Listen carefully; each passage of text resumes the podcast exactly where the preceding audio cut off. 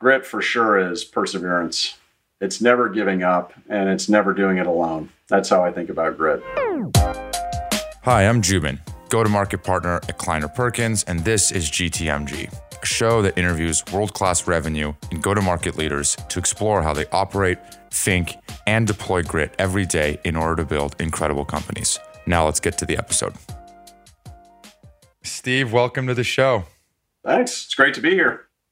I start all of these off the same. I am not feeling particularly adventurous on this one. So I'm going to do the same thing that I do with every guest, which is read your background back to you.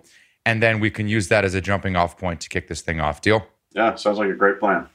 Cool. Okay. So you got your bachelor's in engineering from Texas A&M. You then went to BMC. You were the vice president of sales for almost eight years, from 98 to 06. I assume you didn't start as that. Then you went to WorkBrain, where you became the senior vice president of sales, did that for a year. Blue Coat, you had a really nice run at Blue Coat for five years from 07 to 12, where you were the VP of uh, field operations in the Americas for three and a half years. Then you moved to somewhere in Asia Pacific, and you were the VP of field operations there for a year and a half. And then four and a half years at Apigee, I think revenue was around 30 ish million when you started there. You had a really nice run, four and a half years from 2012 to 16. And you were the senior vice president of sales for three and a half and an advisor for one year. Then you went to DataStax, president for four years at DataStax, then Splunk for a year and a half. And now, as of what, five months ago, you are the CRO of Okta. What did I screw up? Yeah, 15 weeks. That's how long I've been here. That's amazing. All right. So I have a couple questions for you about your background, and then let's get into it.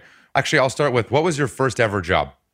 Wow, my first ever job. Well, I've always done odd jobs. You know, I was always trying to make money somehow. I didn't grow up with a lot, and and my my grandfather, who was an Italian immigrant, taught me hard work and uh, and work ethic. So I always I always liked to work and never really had a problem working. So whether that was mowing lawns as a kid, that was probably my first job, or you know, bussing tables in a restaurant even before I was 16 and old enough. I think I may have fudged my application to uh, to get a job because I needed to make some money. So work has always been in my blood and probably in my in my lineage somewhere as well. Do you think that you worked particularly hard to make money because you didn't come from money? Yeah, I think so. I mean, look, you you, you kind of grow up around that.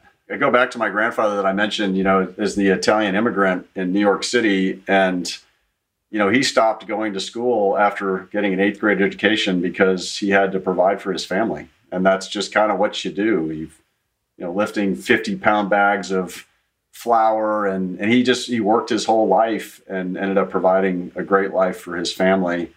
And so I always kind of looked at that as the model. Like it wasn't about having things, it was just, what you do and how you work hard and provide for others. I guess we're going down a rabbit hole already, but were there key things that as you were growing up around your grandfather that you viewed work as a very positive trait in the sense that like when I grew up my family I don't think particularly loved their job. I think they got a lot out of their job and I think it obviously gave them a platform to like escape from Iran and that gave them upward economic mobility, which changed their life. But I don't think they loved their job. Was it different in your house?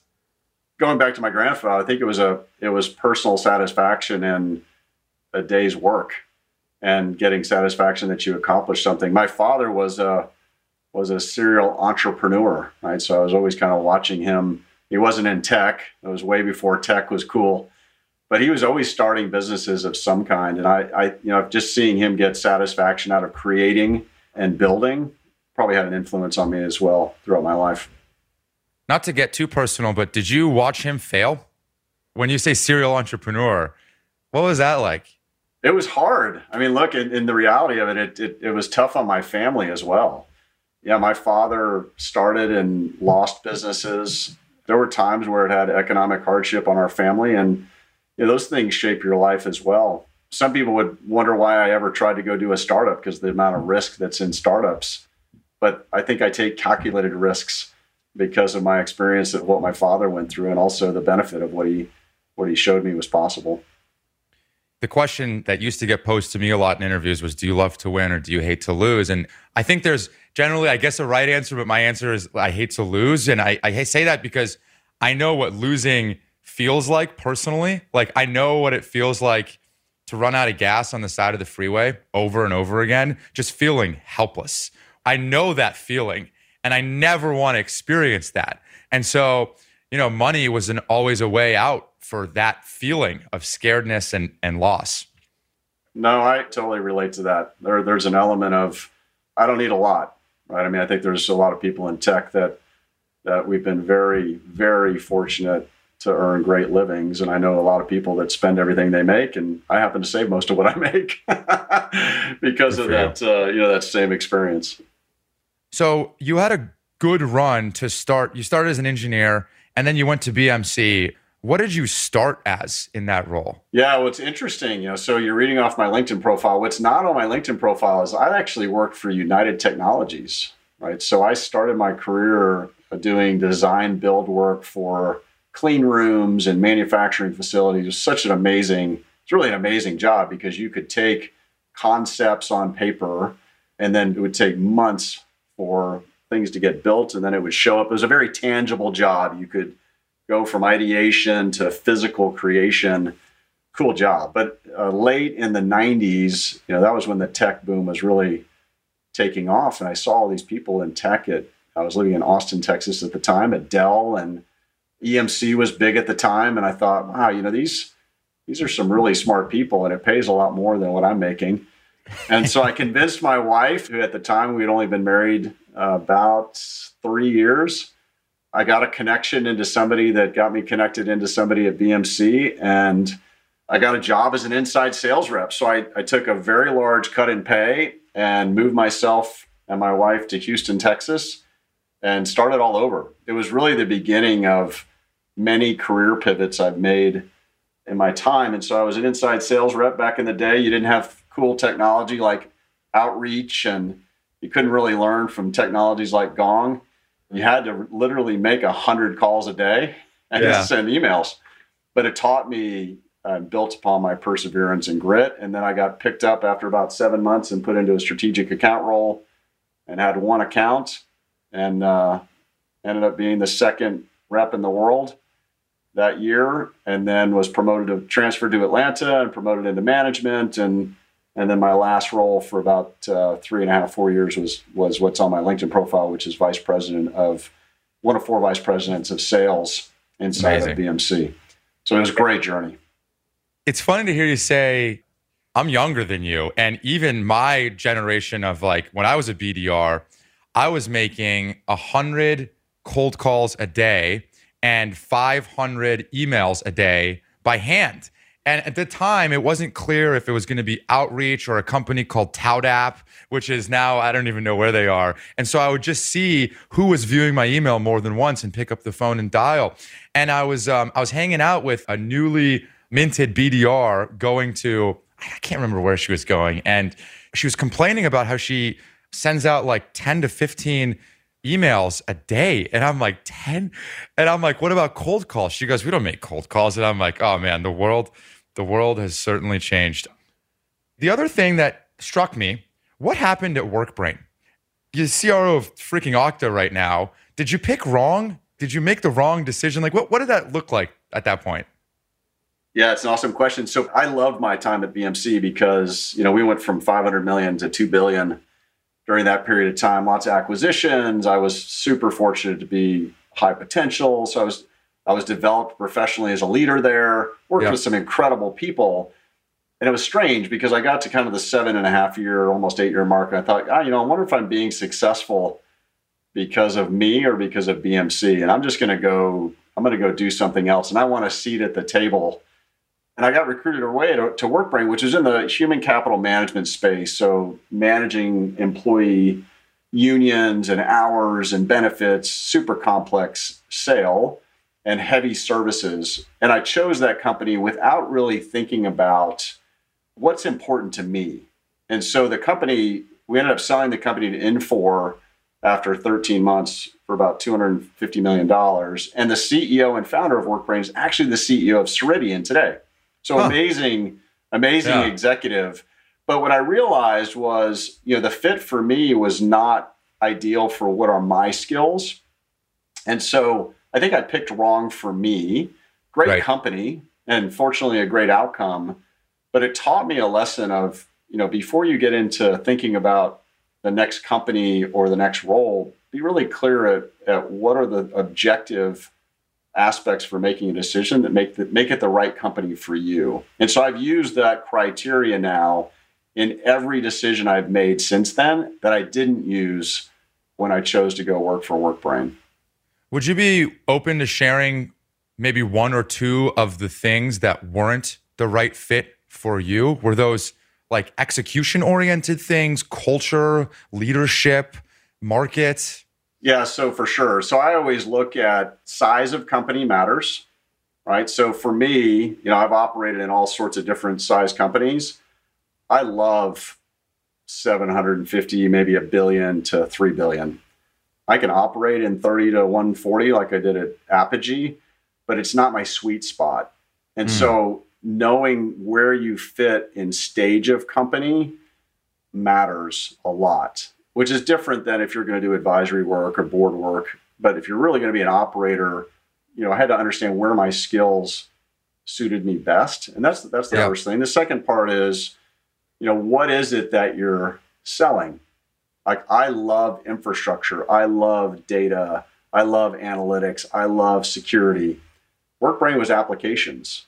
And applications for me with a heavy services implementation ERP feel back then, that wasn't where I thrived. That's not what really gave me a ton of energy. And I didn't know that about myself because I was really never uh, reflective.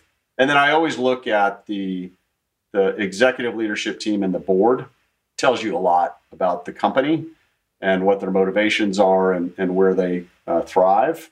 And I didn't look at that as closely as I should have. Great, great executive team, great board, but for me in that kind of alignment, it wasn't as strong as it, it needed to be. Yeah. Okay. That makes sense. All right. One more question on background stuff specifically. We had Harry Alt, the CRO of DataStax. And so you were at DataStax from 2015 to 19. And um, KP Portfolio Company, I wasn't around KP at the time, but I think that was a pretty good time for the company. If I'm not mistaken, like that was a good run. Now, the irony is that the context with which Harry entered that organization and that we had our conversation was around the transition that the business needed to make from on premise to cloud and kind of restructuring and reorganizing the next phase of growth. In 2019, had that started? Was it clear to you? Was the writing on the wall that it was time for Steve to go figure something else out? From a product perspective or whatever it might have been, we're not innovating. Yeah, and, if you look at DataStax's growth, when I joined, we were about 40, a little less than 47 million. And when I left, we were about one 135 and some change. And we had amazing growth. The challenge is one, we were an open source. And my goodness, open source businesses are not all created equally. You know, MongoDB is open source, but it's a very different open source licensing model. And so hmm. there's a lot of learning in the broader definition of open source. It's very nuanced in how you build those businesses effectively.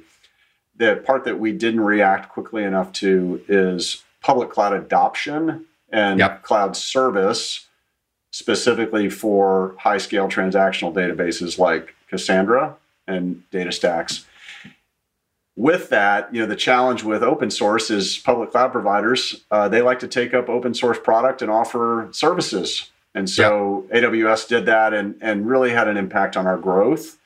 And so, yeah, when I when I started looking at the opportunity and realizing it was going to be another two to three year run, it, it was time for me to go do something differently. And they've done an amazing job. I mean, Chet Kapoor, who I worked for at Apigee, is now the CEO of DataStax, and he's done all the right things in the last two years. He's a stud. Okay. So the next question that I have is you have done three multi billion hyper growth companies. You've done two startups, and your definition of a startup in the 20 to 30 million is a little different from mine, but we'll call them startups nonetheless. You've done open source businesses. You've done bottoms up, top down. You've done mid sized businesses with Blue Coat, which was a really great run for you. You've done them in Dallas and Austin. You've done them all across the world. You keep reinventing your career in some way. I'll start with why do you keep doing that? It's a good question. I ask myself that often. I always uh, tell people, you know, when they're asking me, about uh, an opportunity or they're asking me to do board work or whatever the case may be, I, I always say I'm not the playbook executive. I'm not going to bring my domain experience and my playbook that I've used in 10 other companies. There's lots of people out there and they're, they're great executives, but that's that's not me. Part of why I keep reinventing myself is one is I'm just curious by nature. And I think you have to be intellectually curious if you're going to stay relevant. And if I hadn't continued to adapt as an example, if I was still thinking about the world like I did at BMC, I wouldn't be relevant.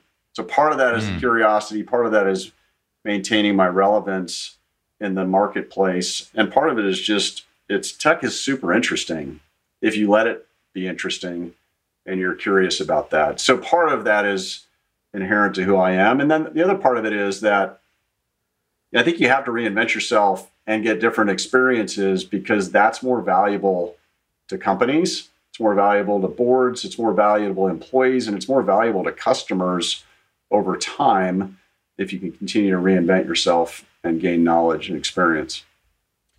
It's funny because there's another side to that argument, which would say you were at BMC and then you were at Blue Coat, kind of similar ish type profile customers. And yeah, let's just say Blue Coat, like you do a little bit of the security stuff. Like people would say, stay in the same industry because you have your network there. All of the leaders are going to stay in that same industry. All of your customers, you can go sell to them again. Your team is going to want to stay in that industry. That's too easy. That's too easy.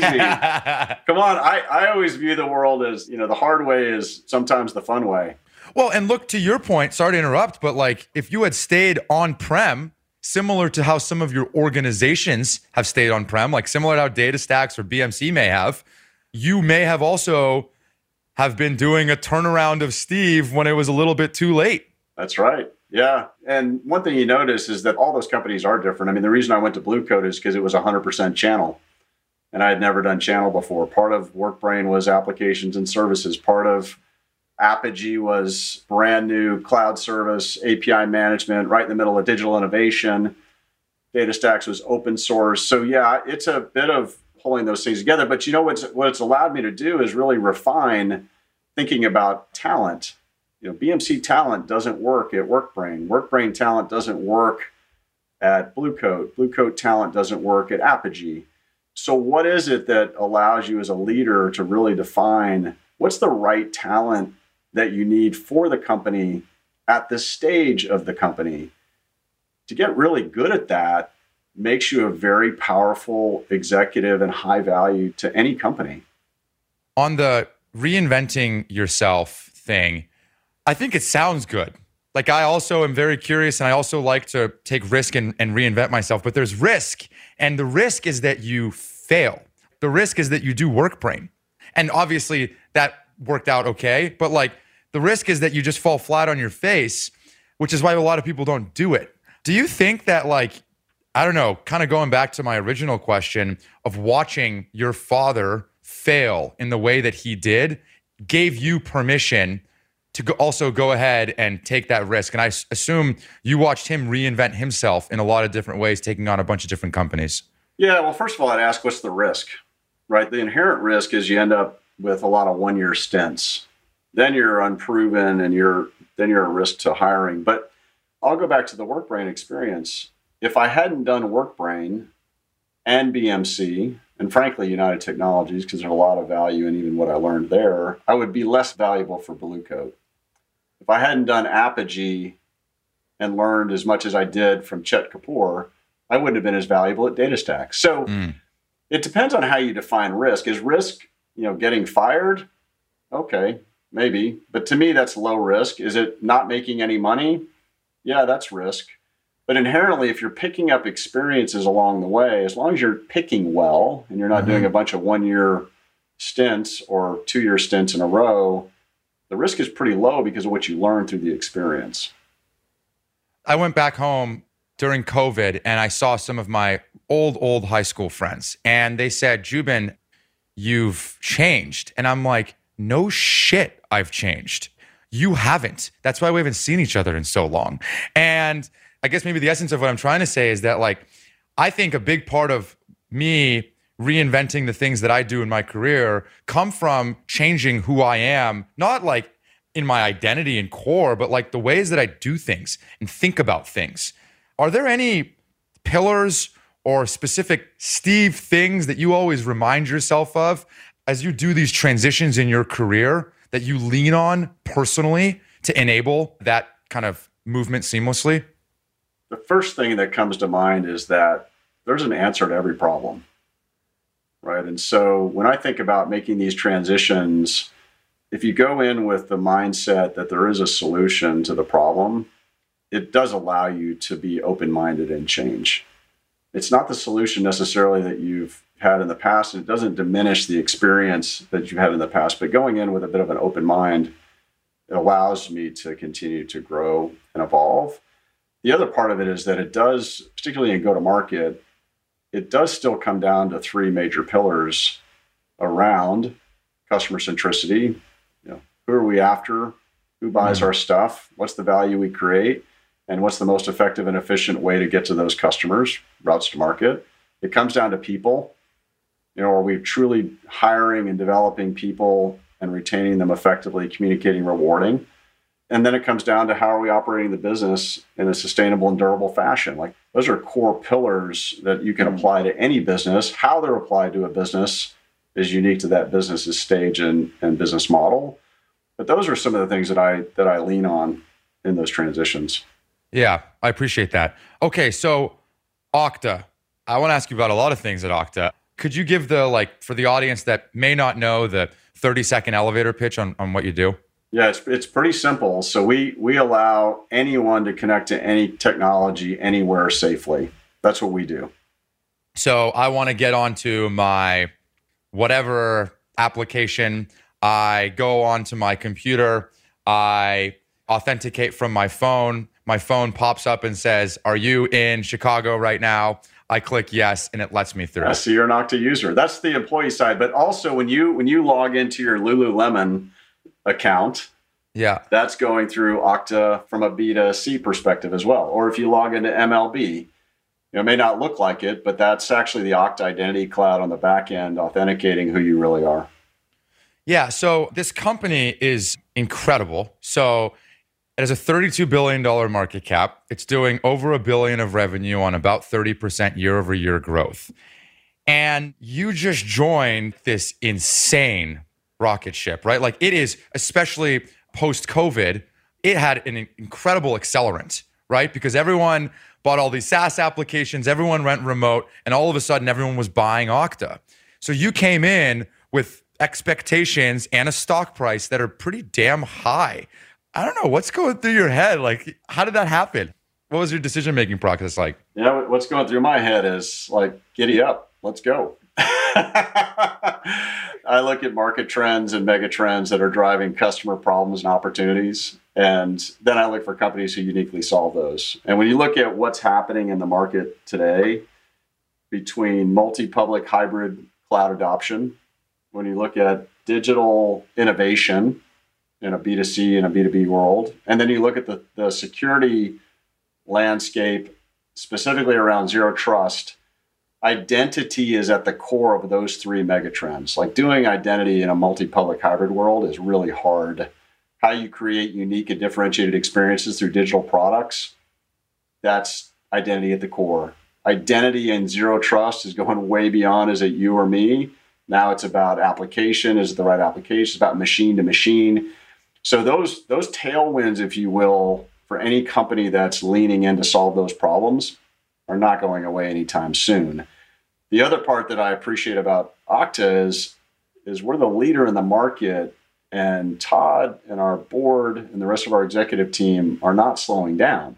So, you know, announcing that you're going to spend six and a half billion dollars on Auth0, which was the number two cloud native provider in the customer identity space, look, that's a gangster move, man. That's like somebody saying, we're not slowing down. We're going to continue to build an iconic company. So, those, all of those things play into the ability to create an iconic company that's durable and sustainable in its growth. Now, I can't comment on the market cap size.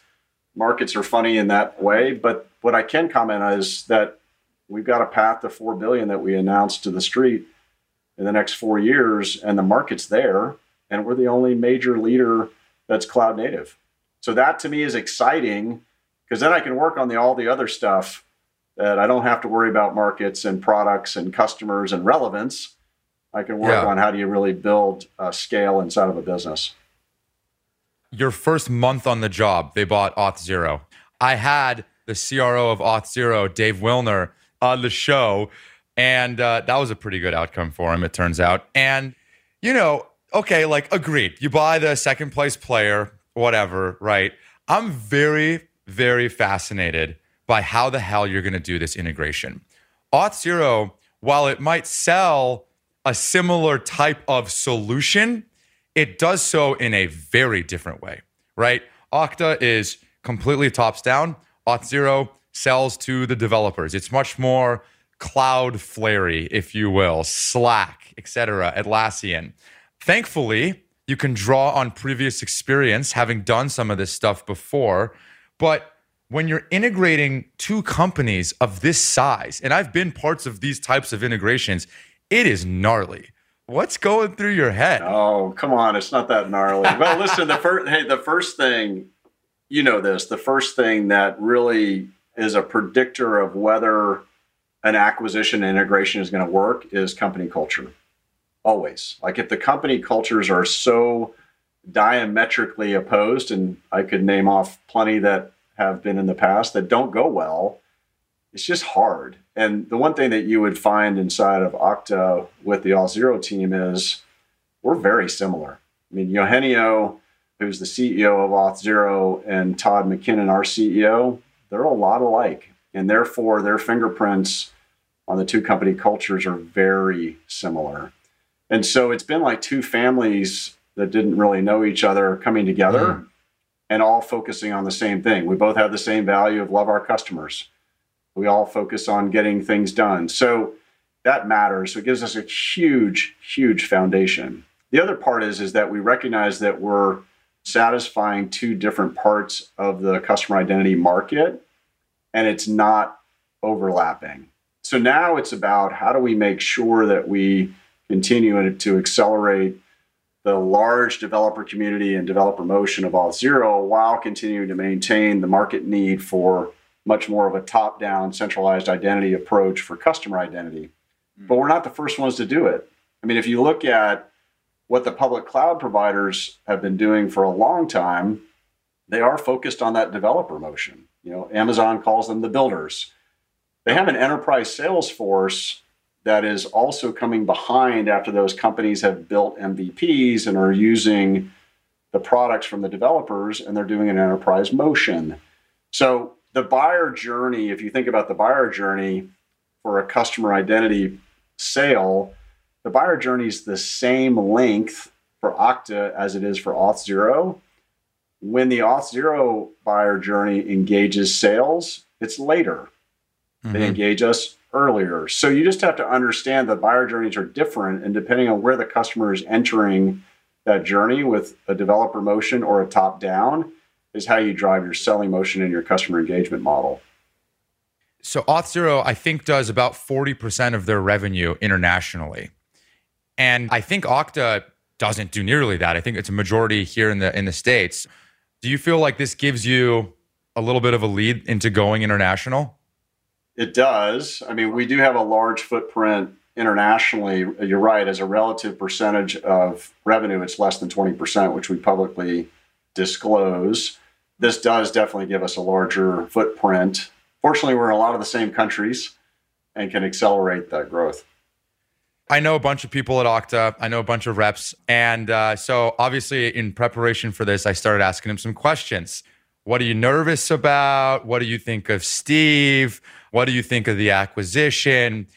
And there was a very consistent theme that was that people were very nervous about change. I kind of laughed because it was such a rep centric view of the world where they have their comp plans and their quotas, they have their territories, and they can feel all of this change with a new leader, et cetera, around them. And maybe I'll take that one step further, and I'm going to put you on the hot seat here. You mentioned that you, when you were at BMC, you wanted to know if you were a product of your environment or if you were truly good. And as I thought about these people thinking about that question, I guarantee you that's what's going through their head, which is a little bit of like, we've had this run, Okta's been killing it. And now there's going to be new blood in here, new reps, new products. And I've ridden this tide a little bit. What do you think about that? I'll just leave it open ended. Yeah, well, first thing I'd say is relax. right? I mean, that look, we've all we've all been in these situations, and I think part of what what I've tried to express to the organization is because I've been in startups, I've been in mid-sized companies, and as you highlighted, this is my third billion dollar hyper growth company. I know what it looks like at different stages, and I'm not interested in disparaging the past. I'm sure uh, if you asked Harry and if you said, "Hey, you know, what'd you what'd you experience at DataStax?" He'd probably come up with all these things that I I didn't do right right? Because it's a nature of the transition of the size and a different fresh yep. set of eyes. So I'm never one to sit there and go, ah, I can't believe we made that decision, or I can't believe we we did that in the past. Because look, you make the best decisions you can at the time based on the data you have and based on what the needs of the business are. And so we're just going through a very natural transition that's almost textbook in many ways. You know, as you bust through that billion dollar wall, it's similar to busting through the wall at 10 and 25 and 50 mm. and 100 and 250 but the challenges are different all right so now when you're trying to do scale at this size the problem statements are different and we have to continue to evolve i have to evolve as a leader at a billion that's different than at 3 and 4 billion so we're all going to change and, and that continuous change but it doesn't mean it has to be scary and it doesn't diminish anything that's been done in the past but at the end of the day, you know, this is all about people and us working together to win in the market. And if you can't do that together, then you don't really have a company. So that's how I think about these things. And, and what I would say to that that rep who is contemplating their future, hang tight. We're gonna we're gonna be okay, and it's gonna be another fun ride in this next chapter. Yeah, I agree. I would be in it for the ride if I was them. Okay, speaking of people, by the way, you look the same from 97, I think is when I watched the video to it wasn't that long. It was uh, 2007. Nonetheless, it was uh, almost 15 years ago. You don't look that different. And uh, it was a video of a testimonial that you gave at Blue Coat. And it was all about talent. Like you were really talking about, I can't remember who was it for? Remind me. That was uh, force management. Force management. Yes, yes. And they actually come up a lot in this show. But anyway, you're giving a testimonial, force management comes in and they start to define and identify the top characteristics of what great looks like at your given organization so you can go hire for that. And one of the things that you said was that the biggest challenge we had because of our rapid growth was successfully hiring the right people. And we had a lot of tenured individuals. How do we develop and train them for the long term? The question that you asked yourself were who are our future leaders? Who are the high potential folks in my organization?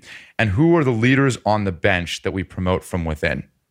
Were you and are you asking yourself a very similar set of questions 15 years later? Oh, yeah. There's no doubt. I mean, there's a couple of principles that have stayed true and some that have evolved a bit, right? I mean, I, I believe that you you have to develop an excellence profile that incorporates uh, core DNA. HR always hates it when I call it DNA. So we'll call it core competencies, but let's just call it things that you can't teach, right? And that is what makes an individual sustainable in an organization long term.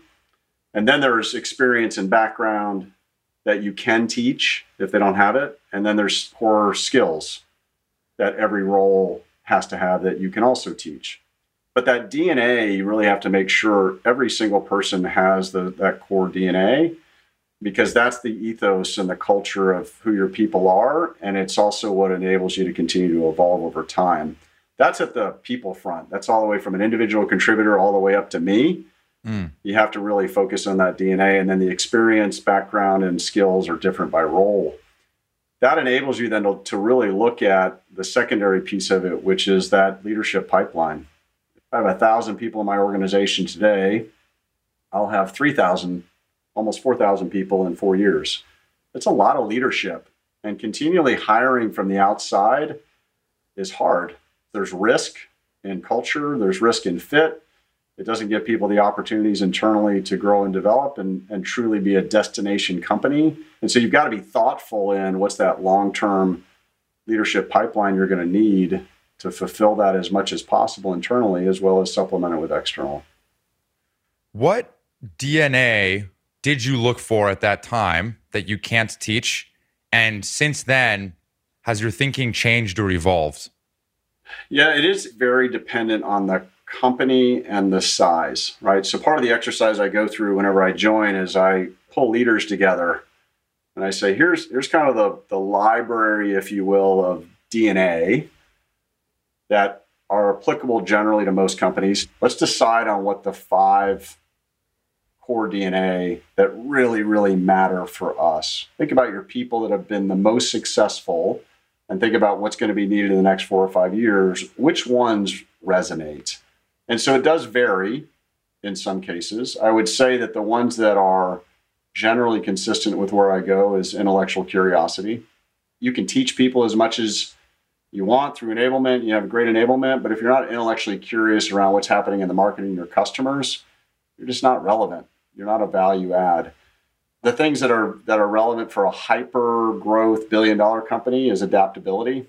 We used to come from a world where you talked about change curve and getting people through the, the disillusionment and commitment, all that stuff's gone. Like continuous change is just continuous change. So if you don't have the ability to be adaptable and process that change and then execute on that change, then you kind of start getting left behind.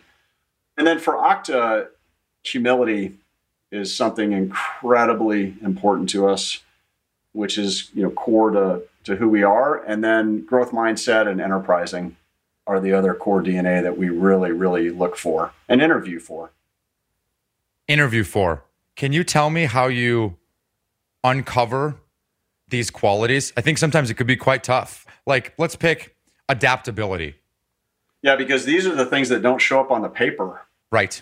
Right. So, adaptability you can generally look at in career pivots. That's also, you pick up intellectual curiosity. If you looked at my background, there's no way that I could have moderate success throughout my career by moving to different size companies, technologies, et cetera. That shows intellectual curiosity and adaptability. But what I would say is when you made the change from X company to Y company, describe to me what you had to go through in changing your mindset, how you had to think about processes and approach, what had the biggest impact on you, and how did you go about processing that change and then executing on it. And what was the hardest part for you? I like that. The way that I test for it is what was the last thing that you were interested in? How did you go about learning about it? Literally, what platforms, like what mediums, like what people, what books, what you like what YouTube videos, and follow that yellow brick road all the way back if you can. How about humility? How do you test for humility? You know, humility is a hard one because I think in many ways life humbles you. And so asking about life experiences and where people have faced adversity and what they learned from it, I think in many times will show you a person's true humility. I also think it, it comes out with people who have wild success. I look for people who don't talk about their success. When they run around telling me how wildly successful they've been in other places, that's insecurity. That's not that's not humility. Hmm. And enterprising, I think enterprising is that a euphemism for like entrepreneurial? A little bit. Enterprising is much more about how do you garner the resources effectively of the entire company. So like resourceful. Yeah, but in a way that allows you to actually build an enterprise and build build a sustainable business. Right? So people who throw every resource at every opportunity, that's not enterprising. That's just wasteful. Mm. So, really asking someone to describe a sales process that they went through and what parts of the business they leveraged and at what point in the sales cycle did they leverage them and what value were they trying to drive from that interaction from that group with that customer at that point of the sale. Are there any things that you test to avoid? As an example, one of the questions that I like to ask is, What are you most proud of? And the answer that I don't want to hear is, and I that's all I leave it. Personal, professional, doesn't matter. What I don't want to hear is the big deal that they brought to the table and closed. I want to test away from that. I don't want that answer. Any others that you think of that you? You're having me give away all my great interview questions. like candidates are going to listen to this, and then uh, they're going to come with. I can't tell. I can't tell you that. But yeah, there's certainly things that I look for. I do have some really specific questions I ask that always solicit a. Well, that's a really good question. You know, which means people just need time to think. But no, I'm I'm definitely looking for some of the anti patterns of the areas that we just talked about. Okay, story for another time, maybe. The other question that I have for you is in developing people. And again, this was, uh, I'm just picking off some quotes here from your testimonial. You said it's such a missed opportunity and that you personally benefited from getting invested in development. So maybe we use that in the context of leaders that are on your bench. A, how do you identify who those leaders are? And B, what are some easy steps that you take to let them know that you're going to be developing them and then actually doing so? It personally impacted my life in a very positive way. If you had asked me back in 1998 when I was making 100 calls a day, you know, will you be CRO of, you know, a multi-billion dollar company someday? I'd say, yeah, I, I don't, I don't see that. and I was really fortunate in my in my career to have several people, whether it was Bob Beauchamp, the CEO of BMC, or Alex Shootman, was an incredible boss and mentor, or Tom Schodorf. I mean, these are people that saw something in me that I didn't see in myself and then really invested and helped and stretched me and, and helped discover probably some talents I didn't realize existed. So I'm always looking for those people. I think the, the most important part that we lose sometimes is development isn't just about promotion. It's not about the next opportunity. It could be a lateral move. It could be a different assignment. But it all comes down to what is the individual's goals, you know, long term? What are their current abilities? What's the perceptions? And then and then what are the skills necessary for the role? Like how do you think about that? And so for when people tell me, you know, when they're maybe a BDR saying, Oh, I want to have your job someday, the first thing I say is why? Mm-hmm. because you've really got to get into under uncover the the personal aspects of what you want to achieve in your personal life and in your professional life and where your motivations lie. So I'm always looking for people who want to grow is probably the better way to say it, not people who are just wanting to take the next job. There's certainly people there, but I want people to feel like they're growing in everything that they do, whether that's a promotion or not. Would you say that feeling of leadership development, watching someone do and see things in themselves that they didn't have is one of the things that gives you like the most back in your career. Yeah, a hundred percent. So this is such an unfair question. Have you ever, obviously knowing how much that means to you, right? Has there been a moment where you were positive that there was a leader in the reins that you were gonna put out ahead of their skis. They were going to be so successful and they failed. Like, has that happened before? And did it feel like it must have felt like you were failing? Yeah, for sure. De- development is a two way street. I go back to development starts with self awareness and self reflection, right? And I can't provide self awareness to an individual and so where I probably missed the mark the most is where I where I misread the level of self-awareness an individual had. And I'm incredibly self-aware, which allows me to continue to develop even today as a leader is I know what I'm good at. I'm I'm very thankful for feedback from whomever, whether that's an individual in the organization or my boss or a peer. Where I've missed it is where that self-awareness and value and feedback isn't inherent in the person, and I thought it was. Are there things that you do now that you've changed around your communication style to support that incubation of self awareness. Like self awareness, I think can be developed. And I do think it happens through communication, like very, very candid communication. I don't know. Are there any things that you've changed or done? Well, I mean, there's a couple of things. Is that you're right. I mean, self awareness is absolutely learned if you have a desire to learn. And I think that, you know, I was told early on in my career, and it's still feedback I get, which is Steve asks our opinion, but then he doesn't really want to hear our answer. And it's really because I come from the lens of I want to debate. And so I vigorously debate, and then it appears I don't want to listen. So I, you know, I actually got this from Billy Bosworth. He taught me the uh, the hashtag. He's like, look, it's hashtag selling, hashtag collaborating, or hashtag telling. And so you'll find in many cases, I'll send an email and say, hey, I'm hashtag selling. Like, I've got an idea here, but I want you to push back. Or I'm hashtag telling. Like, there's no debate. Let's move.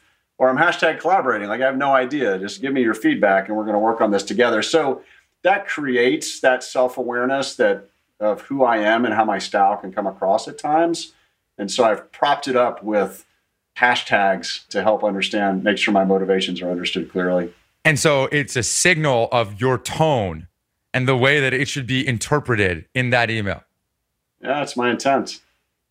I like that. Damn it. I want to keep going. I can't. I can't keep you past the hour. Steve, thank you. I am really grateful for your time. This was awesome. I wrap all these the same. What does the word grit mean to you? And how have you or your teams applied it? Yeah, well, grit for sure is perseverance. It's never giving up and it's never doing it alone. That's how I think about grit. Is Okta hiring? If so, to get to 4 billion, what do you need? I need unstoppable people. Absolutely unstoppable people. And yes, we're hiring.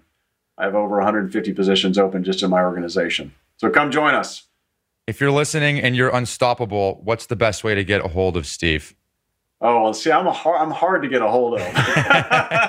uh, contact you. No, I'm kidding. I think you know we have probably four or five hundred people apply for every role. So persistence and connections into the company are the best way. But if you really want to get to me, you have to probably get to me from somebody who knows me. I got a lot of lot of demands. Oh, great. Here we go. My inbox is about to be flooded. Um, all right, Steve, I appreciate you. Thank you for the time. Yeah, it's been great. Thanks for the time as well. That's it. Thanks for listening. If you're just discovering the podcast, we have a lot more episodes with CROs from organizations like Snowflake, Twilio, Slack, LinkedIn, Box, etc. If you want to keep up or support the show, the best way to do so is by following us on Spotify, subscribing on Apple, and leaving a review. Thanks. Talk soon.